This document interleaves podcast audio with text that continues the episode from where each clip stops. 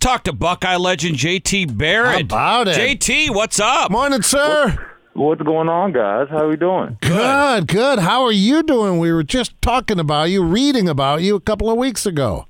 Yes, sir. Doing well down there in the spring league, trying to trying to get some tape. Doing well. Yeah, we- gi- give us the details on that spring league before we go on. So, how long is the season? How's it going for you? Yeah, it's four to five weeks. Okay. Uh, it started a couple couple weeks ago, and it was like four games, five games, and we're really just out here grinding. It's kind of like a preseason type of Sure. deal, you know. Uh, so it's a good tape, good guys out here playing ball, but there's another opportunity to get some tape out there. So it's going well. Did the whole COVID thing and the XFL ending and no training camp and no off-season workouts, did that kind of screw up the uh, you know your career this year, JT? Yeah, I mean, it, yeah, we could point out mine, but it was a lot of guys. You know, I'm not the only one in that boat. Uh, I was uh, with Pittsburgh the last week of the season last year, got signed to this year, and then, like you said, the COVID stuff happened. Yeah. OTAs and preseason. There was a lot of guys who were kind of just, just out of luck, really, just how the whole year turned out. Not just you know us as football players, but even you know regular people. It's everybody's in that type of boat. So, uh, but with that being said, like you were saying, being at the spring league was kind of the only thing that's happening right now. It was just a good opportunity, not for myself, but other guys too. Sure. And, and to show how Keeps you in shape. Yeah, correct me if I'm wrong, JT. And this shows how committed you are. Isn't the spring league where you guys get room and board, but you're not getting paid, right? Yeah, that's correct. Yeah, we are here. To uh, get tape and stay in shape and yeah, we're we are out here grinding for the opportunity, so it's good. Yeah, JT Barrett's with us, the Buckeye legend. We were talking about all. Do you know offhand how many records you've set at Ohio State in the Big Ten? Uh, no, sir. well, you're humble, and that's good. Yeah, but that, Yeah. that that's pretty damn impressive. Hey, uh, I mean, a lot of it. I mean, if you Yeah. think about it, a lot of it. I played my redshirt freshman year. A lot. I feel like a lot of those came from that year, which was you know really good for us. Uh, we won a national championship, but like from that year, it was you know I don't. I ain't remember all that stuff. Yeah. do you remember when you? So you grew Wow. up. People don't know you grew up in Texas. Yep. And were you a highly recruited guy? I think you were like maybe a four star guy. Where did you have like a lot of offers when you were in high school? Yeah, I, I mean, it wasn't a crazy amount. I would say like maybe ten to fifteen, like off the top of my head. But uh, I was uh, a four-star crew, but it was also um, I had a, my head coach in high school, Jim Garfield. He was also the coach who was like, we're not going to be the, the like whole bunch of hats and like you know say.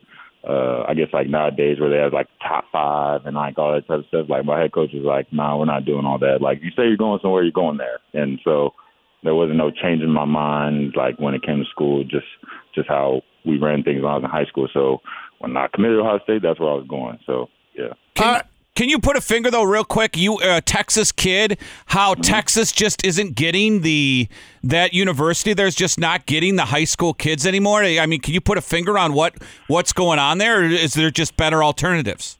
um I'm not sure exactly I mean shoot when I was coming out of high school Texas I mean they were kind of down at the time you know and then that was when um a lot of guys started you know going outside Texas and so Sure. when that kind of happened, that was kind of the end of the, like Mack Brown or the Brown era, right? So Yeah. when that kind of happened, there was just a lot of guys just didn't feel that same type of vibe come from Texas, and a lot of guys, you know, come from Texas, you you want to go to Texas a lot of times, right? Especially the different things that I remember me growing up watching, like Vince Young at the time was crazy, uh, growing up in Yeah. Texas at that time. So.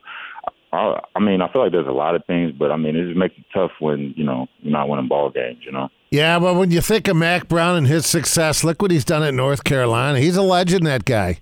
crazy. No, Yeah. he's definitely a great coach. He yeah, he does a great job. It, and it was just how things at the end of his time at Texas kind of you know spiraled out. I guess you would say it was just kind of. I think that Yeah. Kind of lingering maybe, but I don't know. Well, let's switch gears and go to the uh, the Big Ten. When you look at that team up north and the in the season that they're having, do you? I mean, obviously, as a Buckeye, you take enjoyment out of that.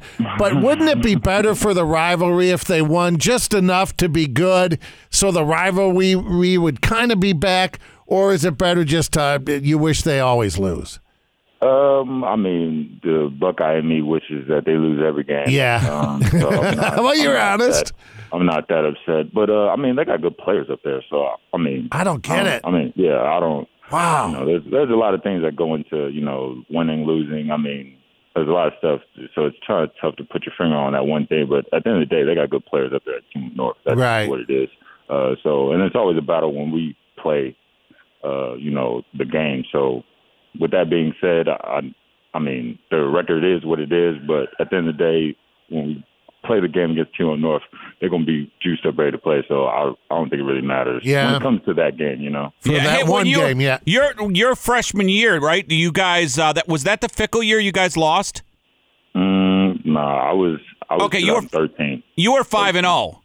zero. Yeah, I was there. Uh, my first, I was redshirting when Braxton. Uh, we went up to Ann Arbor and Braxton had like five touchdowns. Okay, six- okay, that's okay. I'm just trying to get uh, my year Tyvis- straight. Tyvis had yeah, Tyvis had the uh, pick at the end. Yeah, see, I'm not using Google, JT. That's what happens.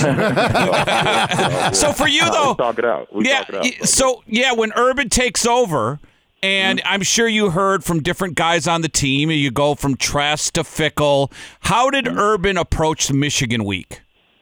Uh, it was. I thought that was one of the great things that being part of with Coach Meyer. It was um, the responsibility that it meant to everybody. I feel like I talk about that uh, like when we talk about the game. It was just. I feel like you did a great job on giving the guys the understanding of that. This means a lot to a lot of people. You know, like it's bigger than uh, what you may think of it, or just the football team. Like it means a lot to uh, people around the country who are part of Buckeye Nation and people of Ohio. You know what I'm saying? Like that. That means a lot Right. to people. So uh, with that, it wasn't one of those things like, oh, that's just a game. Like, what are you talking about? It's the team of North. Like, we don't like them. They don't like us. And at the end of the day, we need to win to represent the state of Ohio well. So all that putting said, you know, like it was, uh, you know, one winter workouts and we're doing stuff for the team of North. Or uh, I remember spring ball. You know, we were preparing. We had like a period that it was like we called the Team of North period, where you know, like we, we got to win that game. So it didn't matter what time of year it was. It was there was eye- eyes lit up and you know eyebrows you know were raised when it came to we're talking Team of North because we knew that attention on that was very important. So um, I thought that was a really cool thing about it and made everybody lock in and know like, hey, this just isn't one of those just a game because it's not. He is uh, Buckeye legend JT Barrett. And you know, when I listen to you talking, I know you're young, you're still in uh, spring ball, you're fit, but you almost sound, as I listen to you, is there any coaching in your future, do you think, maybe as you get a little bit older? I mean, look, when I was in school, Coach Meyer kept on uh, talking that out loud, you know, about coaching. Uh, I don't know, man. I got a lot of respect for the coaches that I've had, and uh, that's a that's a tough job. A Yeah, it is. Don't really, a lot of people I don't know really understand the different things that go into it, and you know, time away from family and different things. Like, Yeah. that's, that's tough. So I don't know if I'm I'm I'm Cut out for that? to be up for that, you know. But uh, I definitely, like I said, the appreciation for you know coaches and what they do is definitely big. You know, JT uh, Cardale is uh, is a frequent guest on this show. Take us back because you're a, take us tell us the truth because we're all human beings. So you get hurt in that Michigan game, and I'm not using Google. I think the Buckeyes were up by seven or ten, right? So were you thinking at the time? Holy crap! I'm I'm hurt, but man, I feel like I'm letting these guys down because you don't know what Car- Cardale came in and was great, but you don't really know what the backup is going to do when you're out. Did you feel a sense of I'm letting my team down at all? Uh, I mean, not really. I think, I mean, yeah, I'd say not really, not at all, because it was something I really couldn't control. You know, like you know, I was Yeah. running the ball trying to get a first down, and you know, I just having somebody lean back and my ankle snapped. So that when I when you think of it like that, it was just like, well, could I do anything about that? Not Yeah, really, right? yeah. So, yeah, true. uh, I didn't think about that, but in the moment, all I was thinking about was win the game because that's like I, I was in the game playing, and then when I got out, it was just like we still got to win the game. Like it doesn't matter, like whatever that means. Uh, we still have to win that football game. So that was really my mindset. Like afterwards, I didn't think about, you know, is Cardale gonna be all right, this and that. Like I, didn't, I didn't cross my mind. I You just wanted to win.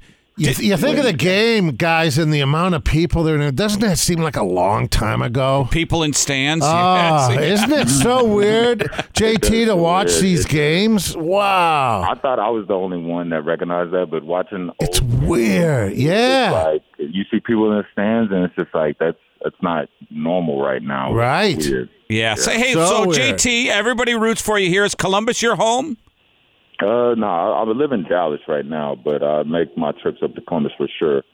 So, hmm Yeah, a guy like you, you could make money off Columbus just be by, by beating JT Barrett. yeah, Columbus. I, I love Columbus being up there. Um, I was, you know, away for you know five years being up there in school, so I came back to Dallas, closer to the family and stuff like that. But nah, I come up to Columbus often. I love it up there still. Hey, Well- tell us how it is um, being a, a young guy with Drew Brees and Ben Roethlisberger. That's got to be kind of cool. Was huh? that intimidating?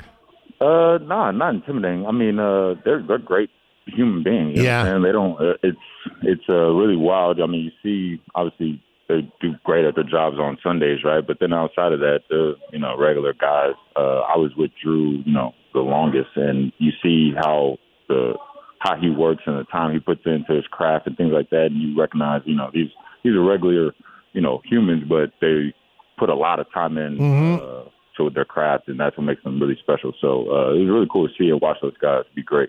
Yeah, the Saints are really special to that town. yeah, they really are. yeah. yeah. So what's up with you for the rest of the year? Are you just kind of doing the spring league and then just see what happens? Kind of Yeah. because you're kind of under the COVID. We got to see what happens with that, right?